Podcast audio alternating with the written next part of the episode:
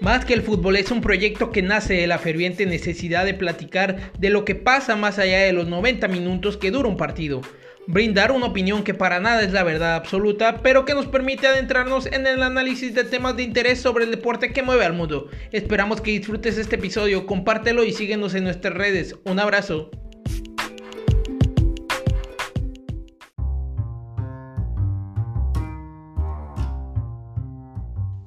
Bienvenidos a su podcast Más que el fútbol. Mi nombre es Alberto Aguilar y me complace estar acompañado de mi hermano Luis López. ¿Qué tal Luis? ¿Cómo estás? ¿Qué tal mi querido hermano Alberto Aguilar? La verdad es que es un gustazo, un placer de poder compartir contigo este podcast nuevamente. Pues tenemos mucha información, mucho de qué hablar. Este fin de semana ocurrieron cosas muy importantes y también en la mañana de este lunes. Y pues vamos a darle que esto es mole de olla. Así es, hermano. La verdad es que, como tú bien mencionas, hubo mucha información en las últimas horas también. Entonces aprovechamos para lanzar el podcast justo en el momento más caliente del día. Y pues empecemos. Me gustaría primero que nada platicar contigo sobre la final. ¿Qué te pareció la final de ayer con León y Pumas? La de vuelta. Pues la verdad, de León un digno campeón. Le hizo todos los méritos necesarios para coronarse campeón el, día de ayer, con un muy buen fútbol, eh, con un proyecto que ya se venía manejando desde hace dos años, con tal vez el partido de ida no fue un partido tan bueno para el cuadro de Guanajuato, de León Guanajuato, pero pues con un partido de vuelta que sabíamos perfectamente que en su casa de León es imbatible, que en el torneo regular solo un partido perdió y pues que en la liguilla con un nivel de un 60-70% eso le bastó para coronarse campeón con unos primeros 15 minutos muy buenos por el cuadro leonés que lo aprovechó muy bien ahí fue donde anotó un gol eh, lo que es el, el Puma Gigliotti que de cierta manera pues no es el delantero que todos esperábamos que tuviera tras la salida de, de Mauro Boselli o que también estaba como Leonardo Ramos pero pues obviamente así son los jugadores, eh, los jugadores dan mucho de qué hablar, para eso se contratan los delanteros para definir esta cuestión, anotó dos goles en, las dos, en los dos juegos, uno en cada, en cada partido y pues con un error ahí que más adelante lo platicaremos y ya el partido de, después de esos 15 minutos Pumas aniveló el, el encuentro con un, un, par de jugadas que dieron mucho de qué hablar por parte de arbitral y pues al último el León dio la estocada final. Tristemente Ángel Mena se pierde el juego de, vuelta, ya no participa más por una lesión, pero el León muy digno campeón, un, Moreno este, eh, que metió el segundo gol. Jairo Moreno, que entró de, manera increíble, le funcionaron los cambios a Ignacio Ambriz y pues eh, un digno campeón. Igual, hay que felicitar al torneo de Pumas, que fue un muy buen equipo, fue el segundo mejor que de la tabla general durante toda la liga. Y pues felicidades al conjunto de Leonés, que es un digno campeón y un muy buen representante. No sé si, te, si estás de acuerdo conmigo o, o disiernas en esta parte, hermano. Como tú bien mencionas, hermano, la verdad es que a la final llegaron, y lo dijimos en el podcast pasado, a la final llegaron los mejores dos premio para quienes dieron el mejor resultado y tuvieron el mejor rendimiento a lo largo de todo el torneo y sobre todo lo más importante es que al final de cuentas y muy pocas veces pasa que el primer lugar de las fechas de torneo regular termina siendo campeón. En esta ocasión León lo hace muy bien, como bien mencionabas, a mí me parece también que León no juega o no encuentra su mejor versión a lo largo de la liguilla como lo tuvo a lo mejor en la fase regular, pero con un 60-70% me parece que le alcanza a León para poder ser campeón. Entonces, eso te da a entender del nivel de proyecto que León tiene y sobre todo que Nacho Ambriz tenía muy bien sabido cómo tenía que plantear cada uno de los partidos. La verdad es que bastante interesante y al final de cuentas sí, gana el mejor. Por parte de Pumas me parece que la garra, el esfuerzo, lo que siempre se ha, dicho sobre Pumas, pues no quedó. Lo intentaron hasta el final, por ahí como tú bien mencionas. León entra con todo desde un principio, era algo que se veía venir y lo importante era que Pumas pudiese aguantar ese vendaval que en un principio como tú dijiste, los primeros 15 minutos se dio.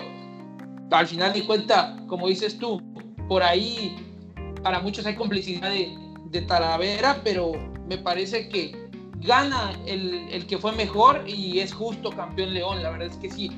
Por otra parte, creo que por ahí mencionaban, ¿tú crees que realmente haya influido en el resultado final el árbitro? Por ahí mencionaban asuntos ahí con el arbitraje. Pues, quiero saber tu punto de vista, hermano.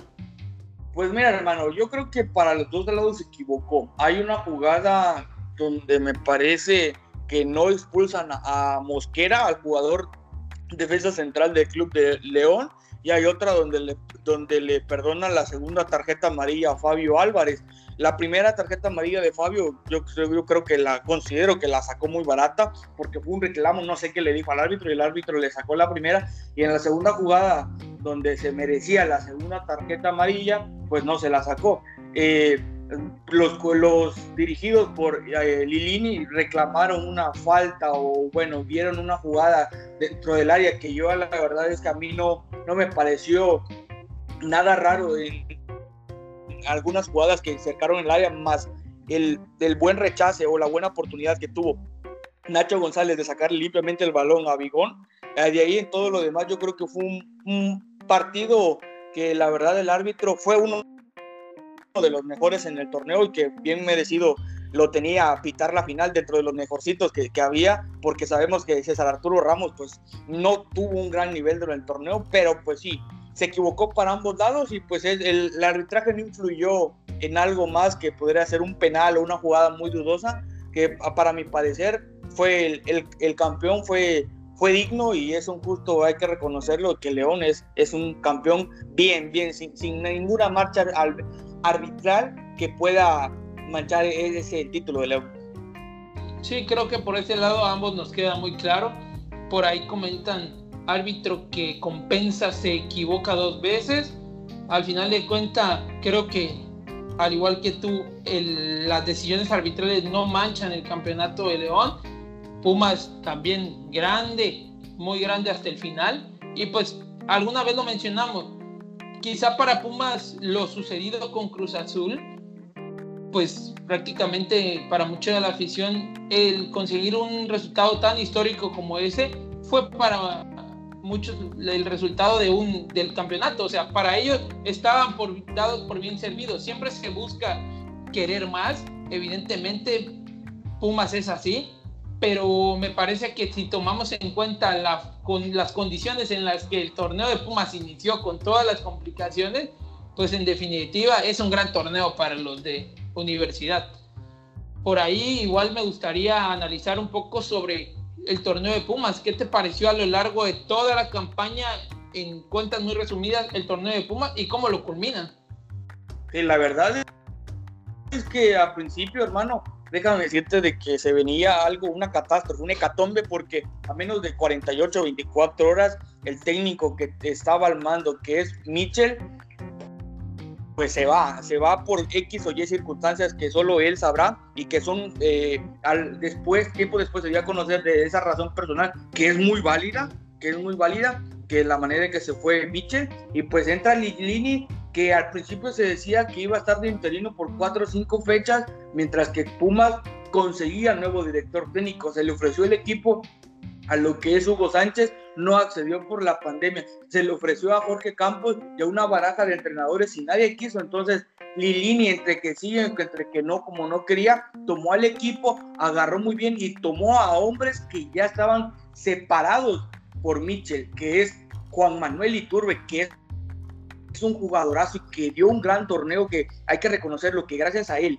y que también a Capitán Bigón, que con fuerza y con garra eran dos de los jugadores que ya no eran tomados en cuenta, pues se dio, se dio esta reestructuración y la llegada de un hombre fundamental como es Talavera, un hombre de experiencia, que al final, pues obviamente tuvo un muy buen torneo, pero con que cometas un error en un partido crucial, te van a criticar. Y yo siento que Lilini en esa parte en alinear a cuestión de Talavera que no venía jugando, que no tenía continuidad, siento que le empezó en una jugada que tal vez pudo haber hecho más. No lo sabemos porque no soy experto en, en las cuestiones de los guardametas, pero sí, queda con ese sabor y los aficionados de Pumas creo que se sienten muy orgullosos y muy tranquilos del trabajo después de nueve años llegar a una final y pelearla y de qué manera, ¿no? Eh, o tú qué me, tú qué me dices, hermano. Sí, la verdad es que sí, coincido mucho contigo. Me parece que muchas personas daban a León campeón, pero con mucha ventaja. Al final de cuentas no fue así, ni en lo futbolístico, ni tampoco me parece que en el marcador. Pumas, la verdad es que para mí, como lo menciono antes, es un gran torneo el de Pumas, tomando las circunstancias que se dieron desde el principio. El equipo se logró estructurar, lograron ir paso a paso, como decían por ahí, a lo largo de las fechas, en un principio el, el motivo de, de, para Pumas era que evitar pues no estar en los últimos lugares cuando llegan por alrededor de la fecha 8 o 9 se empiezan a dar cuenta de que entonces Pumas probablemente va a calificar, pero se decía ahí que a lo mejor no entre los primeros lugares, pero había la posibilidad de calificar y terminan siendo el segundo del torneo y terminan siendo subcampeones. Y la manera en cómo terminan perdiendo, pues definitivamente deja un muy buen sabor de boca para la afición de Pumas y por lo menos creo que futbolísticamente te deja la puerta abierta para que el línea en este caso pueda trabajar en un proyecto a largo plazo. Creo que sería lo ideal, tomando en cuenta que literalmente él toma lo que había y lo que pudo conseguir. No es un proyecto que todo él armó y sin embargo supo saber llevarlo y eso está excelente. La verdad es que la directiva de Pumas debería considerar mucho en darle pie a Livini para que pueda igual armar un proyecto a largo plazo que sabemos Pumas no, no cuenta con una cantidad de dinero o con una cartera exorbitante pero sí para, por ejemplo, mantener a los jugadores más probables, digamos, mejores, pero que en dado caso esto le permita a Lilini poder contar con jugadores importantes. El caso de Talavera, tú lo mencionas. ¿Cuántas veces no se dijo que Talavera era un error que se fuera a Pumas? Que de Toluca había salido con muchos problemas porque él se sentía el rey ahí y llega y lo que demuestra Talavera a lo largo de todo el torneo es que es un profesional, incluso regresando a la selección y si no fuese por la lesión que tuvo, él hubiera sido titular también en los partidos de selección. Entonces, a todos nos deja claro que Talavera es un profesional, que es un arquero que tiene muchas condiciones para ser uno de los mejores de este país. Y pues no me queda nada más que felicitar a la afición de Pumas, que la verdad siempre están ahí hasta el final y que también su equipo respondió hasta el final como ellos. Por otra parte, creo que igual sería justo platicar un poco sobre León. Creo que su torneo fue bastante, bastante bueno. Lo culminan de gran forma. Tú bien mencionas hace dos años que este proyecto está caminando. Por ahí Nacho Ambriz le tocó dar la cara en momentos difíciles cuando fueron eliminados ante equipos que también eran muy buenos, porque León ya había tenido torneos en los que había dado muy buen rendimiento en fase regular, pero en las fases definitorias pues no había podido dar el do de pecho y en esta termina culminando la obra El León con bombo y platillo. La verdad es que creo que en ese sentido León lo hizo muy bien. Nacho Ambrit por fin puede conseguir un título y se afianza como un técnico que la verdad que quizá no es un técnico tan vistoso que a mucha gente llama o que no siempre su nombre suena tanto, pero es muy consistente, eso creo que lo deja muy en claro. ¿Qué te parece a ti el torneo de León, hermano? La verdad, hermano, me parece un muy buen torneo que ya eh, el fútbol a veces es injusto, ¿no? Y recordemos que hace un año, año y medio, el León estaba jugando una final contra Tigres, que ciertamente ahí en su mejor momento pues no lo pudo capitalizar, y pues tristemente cayó ante, ante los universitarios, ante, ante los Tigres, ¿no? Pero pues ahora así se le da a Nacho Ambriz. El torneo pasado sabemos perfectamente de las circunstancias que, que hubo, que se cortó al, pues, de las 10 fechas y que León estaba entre los 4 o 5 primeros lugares, estaba peleando el León. Y pues a ese al arranque de ese torneo veíamos un León que jugaba muy bien, que solo, como te lo comentaba, un partido perdió y hasta que la misma prensa y algunos periodistas señalaban de que era, eh, guardando las proporciones, obviamente, con todo respeto que le decían el León Chester. ¿Por qué? Porque se, se, se, veía de que estaba jugando de manera como el, como el City, ¿no? Pero pues el City de Guardiola. El León es un digno campeón, Vamos a ver cómo continúa todo esto, porque sí, se dice de que Nacho Ambriz tiene muchas cosas por hacer, muchos proyectos adelante, y pues con un Chapito Montes, que es por mucho el, mejor jugador de, de, la Liga Mexicana, que tristemente para la selección mexicana ya no va a ser tomado en cuenta por misma decisión que él, que él tomó, pero pues yo creo de que, de que León, si sigue con este proyecto, yo, yo siento de que, que, Jesús Martínez Jr. va a seguir, va a tratar de mantener este mismo proyecto para que obviamente el León siga rindiendo más frutos. La verdad es que la carrera de Nacho Ambriz yo considero de que tiene que mirar hacia, adelante y a ver qué próximos proyectos le salen, porque ah, tiene muchos proyectos en puerta, unos dicen de que se quiere ir a Europa y, unos hasta ya lo candidatean para la, para la selección mexicana del Mundial de, que va a celebrarse aquí en nuestro país el 2026. No sé qué tan de acuerdo tú estés en eso, hermano. Pues en ese sentido, la verdad es que creo que lo mejor en lo personal para Nacho sería poder emigrar al viejo continente, ya que pues sabemos que él tiene experiencia allá o tuvo una experiencia siendo auxiliar de, de Javier Aguirre y pues en ese caso creo que para él en lo personal sería muy bueno. Quizá para León o en cuanto al proyecto pues sería lo, algo que igual les movería un poco el piso pero al final de cuentas creo que entre directiva y cuerpo técnico van a tener que llegar a un acuerdo y ver qué es lo más conveniente para ambos, porque si lo igual para Nacho, Nacho tiene que decidir si lo personal o lo que tiene en teoría seguro aquí le conviene más, porque irse a Europa definitivamente es jugársela, es que puedan salir las cosas como puede ser que en seis meses se esté regresando, o sea, es un volado, pero el que no arriesga no gana, eso está muy, muy, pero muy claro. Y como tú bien mencionas, lo del Chapito Montes, como lo dije antes, qué pedazo de jugador está hecho. La verdad es que tipo tiene muy buenas condiciones, siempre las ha mostrado, un toque de balón privilegiado y una medida de tiempos y manejo de estos muy, muy buena.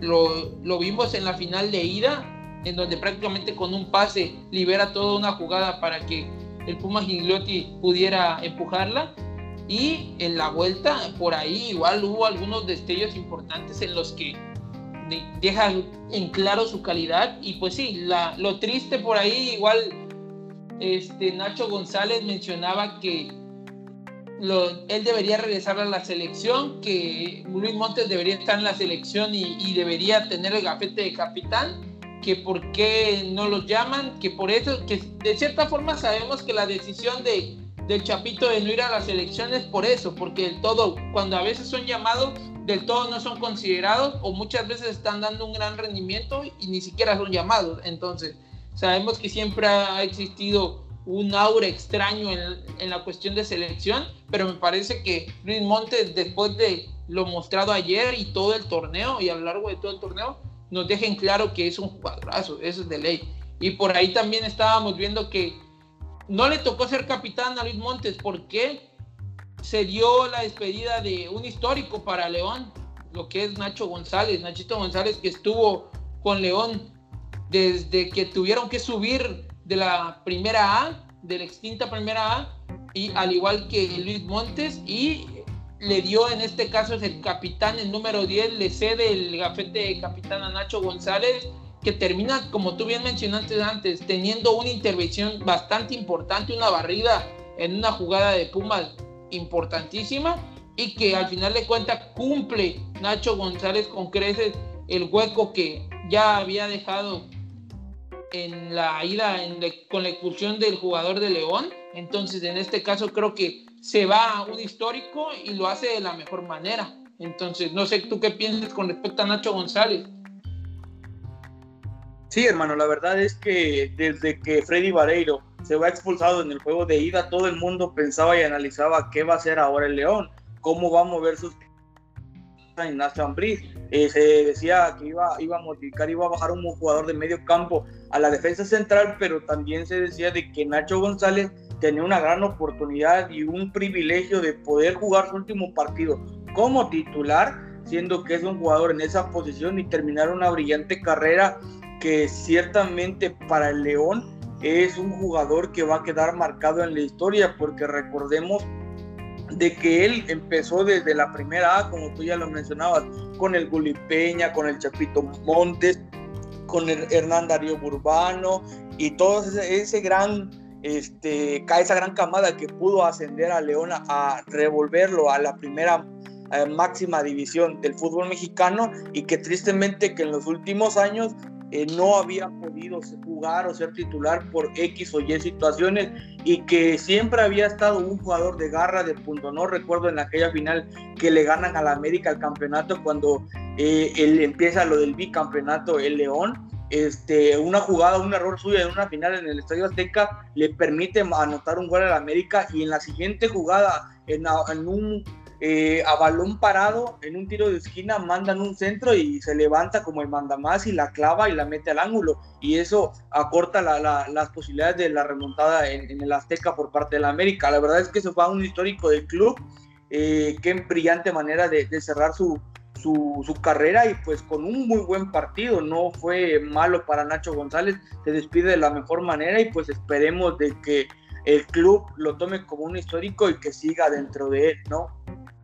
Sí, se habla de que va por ahí la directiva. En algunas notas de prensa comentaban que iba a seguir, que iba a seguir asociado a León, que a lo mejor se convertía en algún directivo. Como siempre, jugadores históricos y que han dado todo por la camiseta normalmente sienten ese vínculo con el club. Y en definitiva, Nacho González culmina una carrera en la que él mismo comentaba que en algún momento le dijeron que no iba a llegar a ser nunca profesional. 20 años de profesional después y como capitán de León de una de las instituciones más importantes del fútbol mexicano y levantando un título. La verdad es que es muy bueno eso para Nacho González, gran manera de terminar su carrera y pues, ¿qué te parece si pasamos a hablar un poco sobre los sorteos de Champions que pasaron, que pasó hoy por la madrugada para nuestro país? Sí, la verdad es que sí es fútbol total, un verdadero fútbol, el fútbol de verdad, dijeran algunos por ahí. La verdad es que se vienen duelos muy interesantes. Te comento de manera muy rápida que los, las series, las llaves se quedaron de, esta manera. El Borussia Mönchengladbach quedó con el, con el City, que va a ser muy buen encuentro. La Lazio contra el Bayern. Yo siento que ahí el favorito va a ser el Bayern. El Atlético de Madrid contra el Chelsea, que va a ser un muy duelo muy interesante. El Liverpool con el Leipzig, que también yo siento que ahí los, los, los dirigidos por Jurgen Klopp son un poquito favoritos. El Porto con la Juventus, ahí tenemos a Jesús Manuel de Catito Corona que se va a enfrentar a, a la Juventus, a la vieja señora. El un duelo que va a sacar chispas y que va a traer mucho morbo, que es el Barcelona PSG y Sevilla contra el Dortmund. Y por último, el Atalanta con el Real Madrid. ¿Qué te parece, hermano? Bastante interesantes todos los duelos. Eh, creo que destacan por ahí el Chelsea Atlético de Madrid me comentabas, la verdad es que esos, ese tipo de partidos son bastante interesantes. Igual vamos a estar comentando cómo se estén dando los resultados en cada uno de los idas y los vueltas, dando nuestro, nuestro punto de vista. Están bastante, bastante interesantes y como tú bien lo dices, el morbo de ese último partido que comentabas, el Paris Saint Germain contra el Barcelona, hay una historia, hay una remontada también ahí como hablando de remontadas últimamente y creo que las cosas pueden darse para los de París, aunque creo que en este momento me parecen favoritos, pero hay un detalle, creo que por ahí se dio en, las últimas horas del transcurso del día de ayer para hoy, creo que hubo una lesión en este caso de Neymar, bastante importante la lesión, no sé del todo cómo está la situación y, y para cuánto tiempo va, pero se ve complicado porque pues se viene un partido importante que el Barcelona, aun cuando no está en gran momento, pues es evidente que tiene, tiene, tiene todas las cualidades para igual poder plantar cara al partido. No olvidemos, es el Barcelona, igual un chispazo como pasó, de lo sublime a lo ridículo, y terminan eliminando al Paris Saint Germain, pero creo que por ahí la lesión de Neymar puede afectarle un poco a los de París. ¿Tú qué piensas? La verdad es que hoy se está, escuchando de que eh, se encienden las alarmas en París, obviamente, porque la lesión que ayer sufrió en un partido entre Lyon y el PSV, el jugador Thiago Méndez, se le avienta de manera eh, muy rara a Neymar, que pues obviamente lo lesiona, se dice que es del tobillo. Afortunadamente los primeros reportes médicos que se dan a conocer no hay fractura.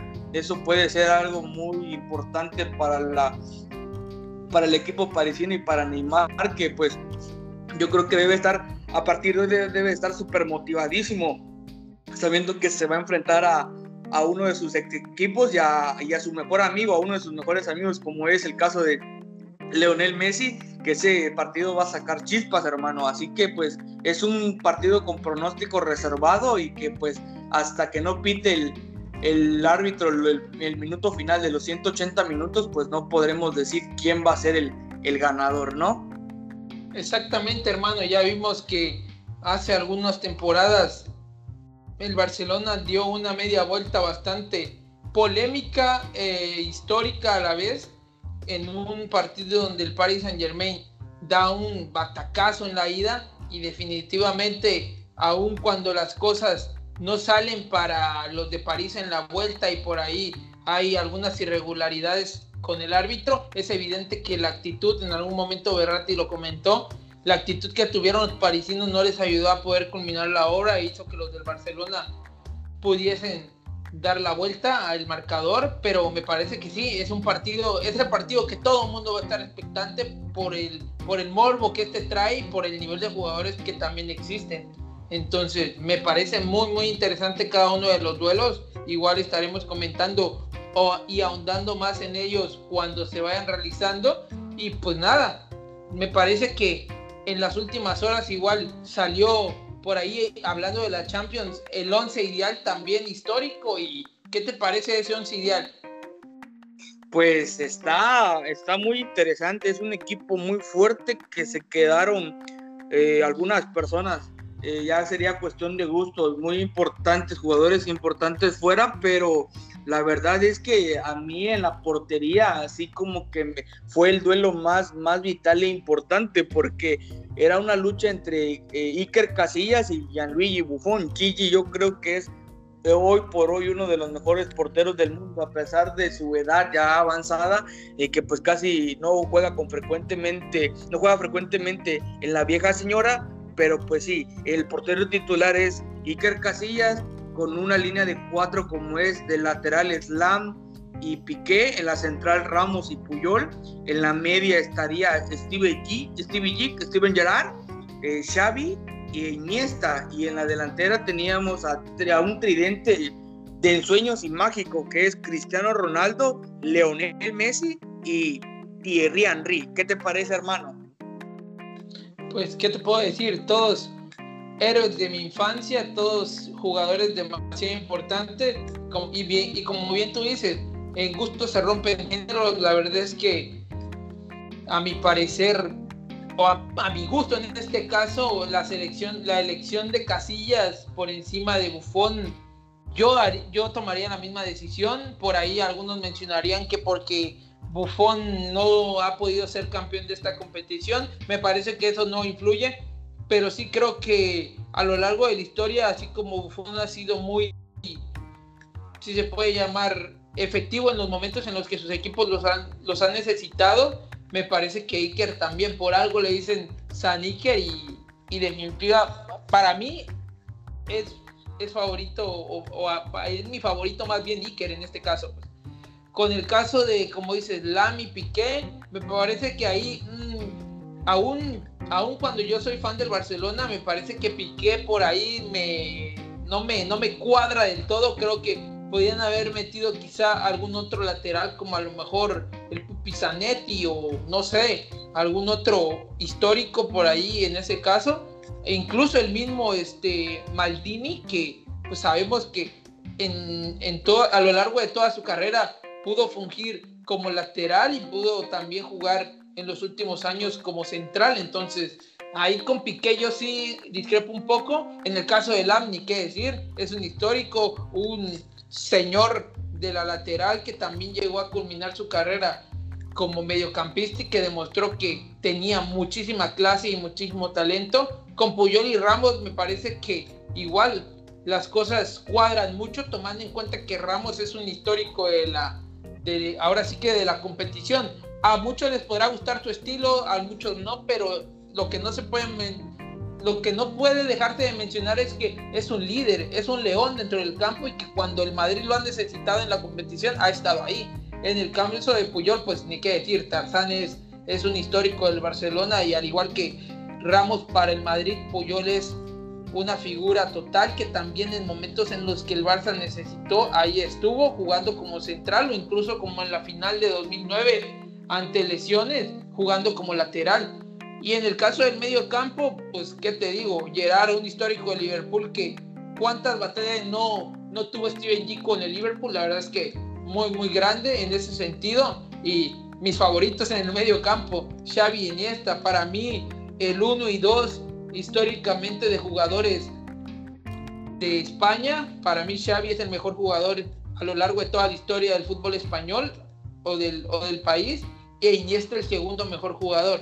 Por ahí algunos discreparán conmigo, siento yo que es así, mis razones tengo, ya que pienso que Xavi revoluciona en muchos sentidos no solo al Barcelona en cómo termina teniendo el fútbol, sino también a España. Y en el caso de la delantera, ¿qué te puedo decir? Favoritos míos también. El caso de Cristiano Ronaldo, un histórico con el Manchester United y un histórico con el Real Madrid, es nada más ni nada menos que el máximo goleador de este torneo. Leo Messi, que es el segundo máximo goleador y que al final de cuenta todos sabemos lo que es Lionel Messi, la capacidad que tiene para jugar al fútbol. Y en el caso de Henry, para mí y muy en lo personal, uno de mis héroes más grandes, la verdad es que siempre he sentido que Henry jamás tuvo el reconocimiento que muchos otros han tenido. En este caso se lo dan y para mí está excelente. Alguna vez yo quise que Henry ganase ante el Barcelona cuando fue la final de 2006 con el Arsenal. Dolió mucho. Después llega al Barcelona y termina culminando algo histórico con el club. Al final de cuentas creo que Henry se gana bien su lugar. Y como te digo, creo que en, en general el equipo está muy bien conformado y convence a la gran mayoría. Por ahí, igual como te digo, con Piqué discrepo un poco porque creo que hay otros jugadores históricos que pudieron estar en, esa, en ese lugar. E igual, no sé qué te parece a ti, hermano. Sí, sí, sería cuestión de, de, de, discrepar, ¿no? Pero la verdad es que también para mí se dejan dos, dos monstruos arriba, dos centros delanteros increíbles como es Raúl González y Andriy Shevchenko, el jugador ucraniano que era un monstruo. La verdad es que, esta, este tridente ofensivo no le quita nada a nadie, pero pues sí, tristemente se quedan fuera. A mí en, en, mis gustos personales me gustaría ver a Andriy Shevchenko o a Raúl González, pero no, no se pudo. Y pues ahora a, a, darle pues de que no, a, a, que cada persona que sienta o a quien pone pues ya sería un gusto personal, ¿no? Sí, son opiniones personales, hermano, exactamente. Al final de cuentas podemos discrepar y en algún momento igual podemos tocar este punto del once ideal, qué tanto convence, qué tanto no, a quiénes pondríamos o a quiénes quitaríamos. Igual en un futuro podemos hacer una cápsula sobre ello y estaría muy interesante. Por ahí igual creo que se suelta otro Dream Team como es el Dream Team de oro histórico. ¿Y qué te parece ese Dream Team? Pues sí, la verdad es que es un Dream Team que da mucho de qué hablar también porque se retoma jugadores de antaño, no solo de la de esta época actual del fútbol moderno y pues se pone al portero a, la araña negra que es Lev Channing a tres defensas que es Cafú, Beckenbauer y Maldini. En el medio campo está conformado por Xavi, Lothar Mateus, Diego Armando Maradona y Pelé y arriba tenemos a Messi, Cristiano Ronaldo y Ronaldo Nazario el fenómeno. La verdad es que es un equipazo. Eh, la verdad es que al igual que como el de la Champions, son dos muy buenos cuadros. En algunos también se puede discernir en la cuestión histórica. Yo siento que, pues bueno, a mí no me tocó verlo no, este, en vivo ni mucho menos. Y a través de ciertos videos puedo ver a, la araña negra como es Len Shanning, que atajadas han sido impresionantes. Un tipo que casi medía 1,90 o 1,95 me parece. Y con esa manera de vestir de todo negro, el, guardameta de la Unión Soviética, pues se queda con ese puesto. Yo la verdad es que pondría, no sé, a Casillas, a Bufón o al mismo Oliver Kahn, que también era una ¿no? Pues sí. Sí, es correcto, hermano. En la defensa, en la defensa, pues, matado campo. Yo siento de que, bueno, no sé, Lothar Matos fue un jugadorazo, pero ahí podría entrar alguien más en su lugar y los que restan pues son inamovibles. Ahora sí que, que todo lo que hicieron está ahí pues por algo están, ¿no? Sí, la verdad es que sí. En el caso de la portería, lo mismo que tú, tendría en la banca definitivamente a cualquiera de los tres que tú mencionas, Can, Casillas o, o Buffon. Y pues en en la defensa era lo que mencionaba antes con la Champions Maldini está, Beckenbauer un histórico y Cafu que también un monstruo definitivamente. En el medio campo la verdad es que a mí me alegra mucho que esté Xavi porque creo que es un tipo que no se le da muchas veces la dimensión de lo que realmente hizo. Siempre me voy a quedar con la imagen y el partido de Xavi ante Alemania en el Mundial de Sudáfrica 2010, uno de los recitales más impresionantes que he visto de un mediocampista en una Copa del Mundo que no es no es para menos. Y en el caso de Lothar Mateus, un líder de la selección alemana y que con el Inter y con el Bayern también es un histórico, definitivamente eh, uno para muchos e incluso Maradona en algún momento lo llegó a decir, su rival más grande, el mejor rival al que le tocó enfrentar Lothar Mateus, recordemos que lo venció en una final de Copa del Mundo cuando venía Argentina como campeón, esa Alemania impresionante comandada por Lothar Matthäus termina ganándole, quitándole el título en Italia 90 y pues Pelé que por ahí creo que lo que quisieron hacer fue como un acomodo más un poquito, no lo sé, saca, saca un poco de contexto igual lo que quiero decir, pero creo que pues Pelé es delantero y que ahí como que no me va, es como de vamos a meter lo más que podamos en cuanto a, históricos en cuestión de Pelé y Maradona para que no haya problema porque pues sabemos que recientemente Maradona pues falleció, pero creo que ambos deben estar en este caso, ya se harán maromas o no, pero Maradona definitivamente tipo talentoso, se habla mucho de las equivocaciones que él tuvo, pero en definitiva no se puede decir que no es un histórico del fútbol y que el talento está, al igual que Pelé. Y en el caso de la, del ataque, pues ni qué decir, tres monstruos que definitivamente han dejado muy en claro que son históricos y que con el paso del tiempo se va a entender mejor lo grande que son. En el caso de Messi, Cristiano, que ya hemos hablado, y el fenómeno Ronaldo Nazario, que en el Mundial del 2002 nos hizo entender que era un jugador más allá. Alguna vez en el Real Madrid se comentó esto. Raúl González Blanco, como tú bien dijiste antes, es un gran jugador, un delantero de primera línea pero Ronaldo Nazario definitivamente hizo ver la diferencia entre lo que era un crack y un delantero de primera línea. Son dos cosas en las que hay una distancia y definitivamente el fenómeno cuando estuvo muy bien es de los mejores jugadores de la historia. Me parece que está en la mesa de los más grandes, aunque sabemos que hubiese quizá sido más grande si no hubiera tenido el problema de las decisiones.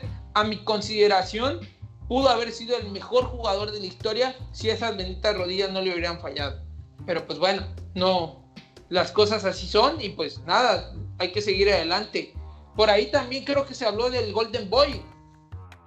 Así es, se entregó el premio al, al mejor jugador de, con menos de 21 años de edad y se lo llevó Erling Haaland, la verdad un jugadorazo que es una propuesta muy interesante a futuro, uno de los pilares que se habla después de que termine la era Messi y Ronaldo, se habla de Erling Haaland y junto con Mbappé que van a ser los que son los que apuntan para eh, tener esta dura pelea en algún futuro no muy lejano y merecidamente Erling Haaland se lleva este premio que a mi parecer es, está bien entregado porque lo que ha hecho, lo que hacía en su anterior club y ahora lo que está haciendo con el Borussia Dortmund es digno de admirar. Es un jugadorazo, es un killer dentro del área que próximamente eh, varios equipos están interesados en él y verlo en un mejor equipo. No sé, su destino estaría en España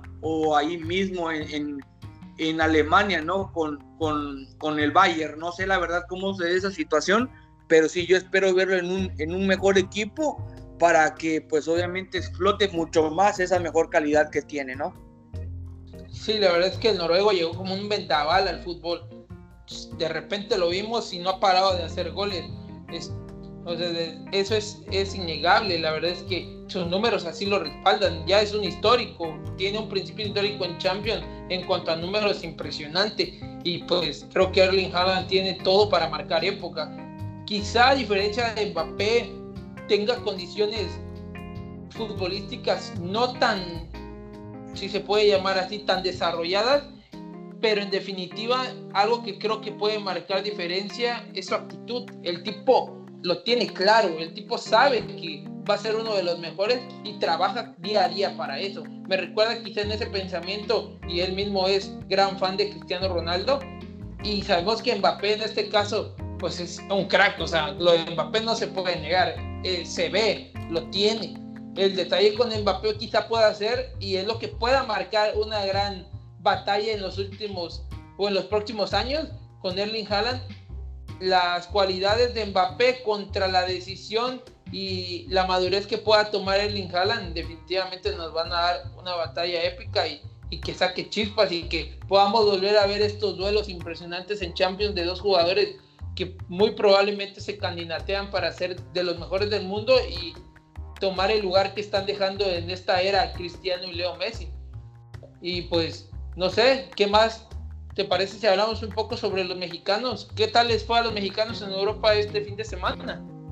La verdad es que les fue muy bien. En Italia, Irving Lozano estaba volviendo a hacer de las suyas después de ser borrado. Eh, como se hablaba cuando vino la era de Gennaro Gattuso, entró al medio tiempo y revolucionó el partido con primero una anotación que fue un, un centro y remató perfectamente de cabeza y después de un rebote pelea el balón, se lleva al jugador y manda un centro para que Petania, el jugador de el centro delantero del Napoli, la, empuje con, con la cabeza. La verdad es que Irving Lozano está hecho un jugadorazo. En el Betis Andrés Guardado juega 45 minutos, eh, lo que es Diego Naile se queda en la banca. Eh, Raúl Jiménez obviamente no tuvo actividad por ya sabemos de la lesión. Eugenio Pizzuto todavía no puede jugar con el Lille, quedó en la banca en la victoria de su equipo.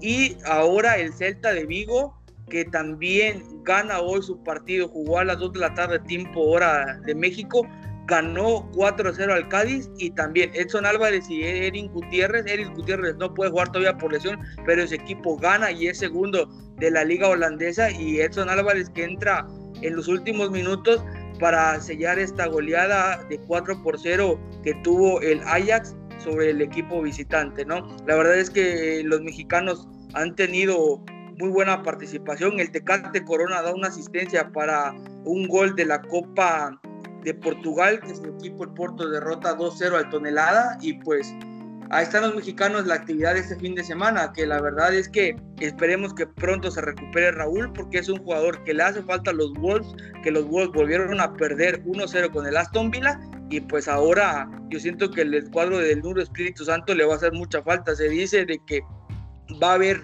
este una, están buscando un delantero a un jugador, se habla de Hulk, el delantero brasileño que también anda en China y también Salomón Rondón que también anda en China que lo quieren traer para los Wolves. Y también en el sorteo de la Europa League ya se conoce el, futuro de los mexicanos. Irving Lozano va contra el conjunto del Granada.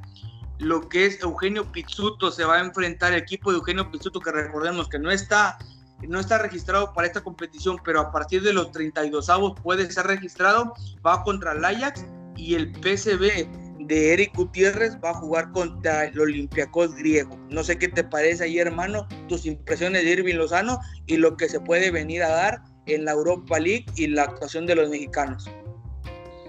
Pues a nosotros nos va de maravilla que Irving la esté rompiendo. La verdad es que ha luchado por eso que está consiguiendo. La verdad es que Gatuso sabemos que no es fácil de convencer. Poco a poco el mismo Gatuso lo ha dicho a Irving no le he regalado nada y ahí va, va ganándose cada minuto, responde cuando entra de cambio, responde cuando entra de titular, responde y sobre todo creo que los beneficiados somos nosotros cuando venga con la selección, porque queremos que Irving esté al 100% para el siguiente mundial. La verdad es que en el mundial anterior creo que aún se esperaban muchas buenas cosas, creo que las hizo, pero en los momentos bravos, pues evidentemente la falta de experiencia por ahí le pasó factura.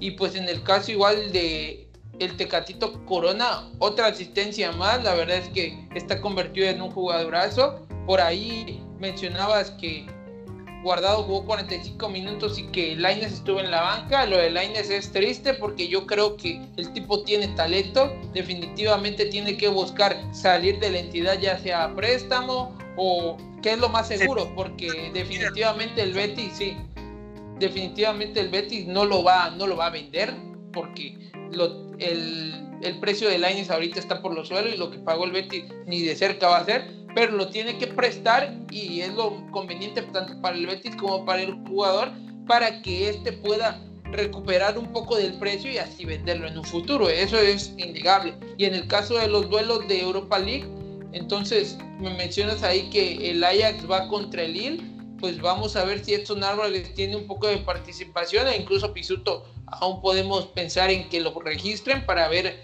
qué tal se da ese duelo y pues esperemos que los mexicanos sigan teniendo muchos minutos. De nada nos sirve como selección tener tantos mexicanos en Europa si no juegan, si están en la banca, si no son protagonistas. Entonces, definitivamente los que no están jugando tienen que buscar salir de esos clubes para poder tener minutos y así ayudar y apoyar a cuando la selección los necesite. Eso es innegable, hermano.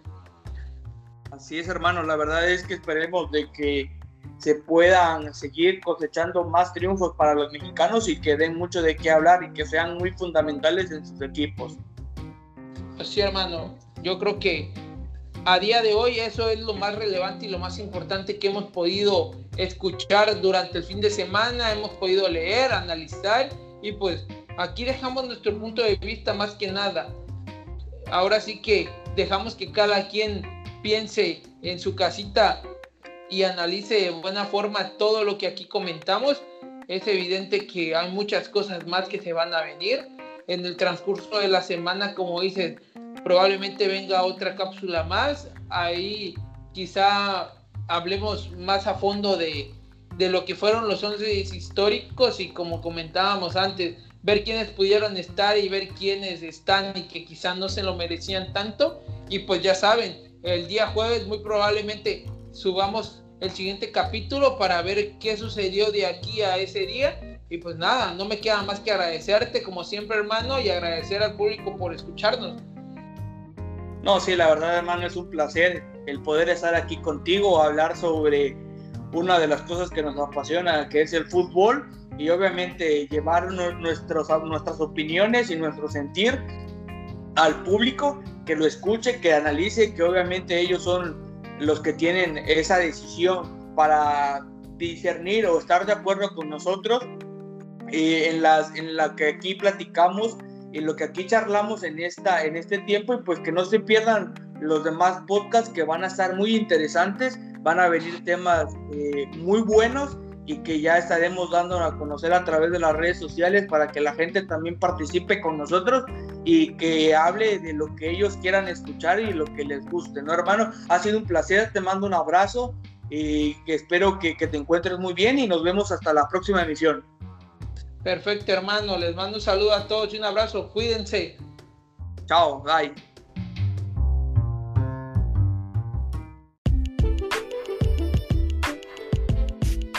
Recuerda que puedes escuchar cualquiera de nuestros episodios anteriores en las diferentes plataformas digitales que tenemos. Comparte nuestro contenido por favor, ya que de esa forma nos apoyas para seguir creando más. Cuídate mucho y sigamos platicando el deporte que mueve al mundo. Un abrazo.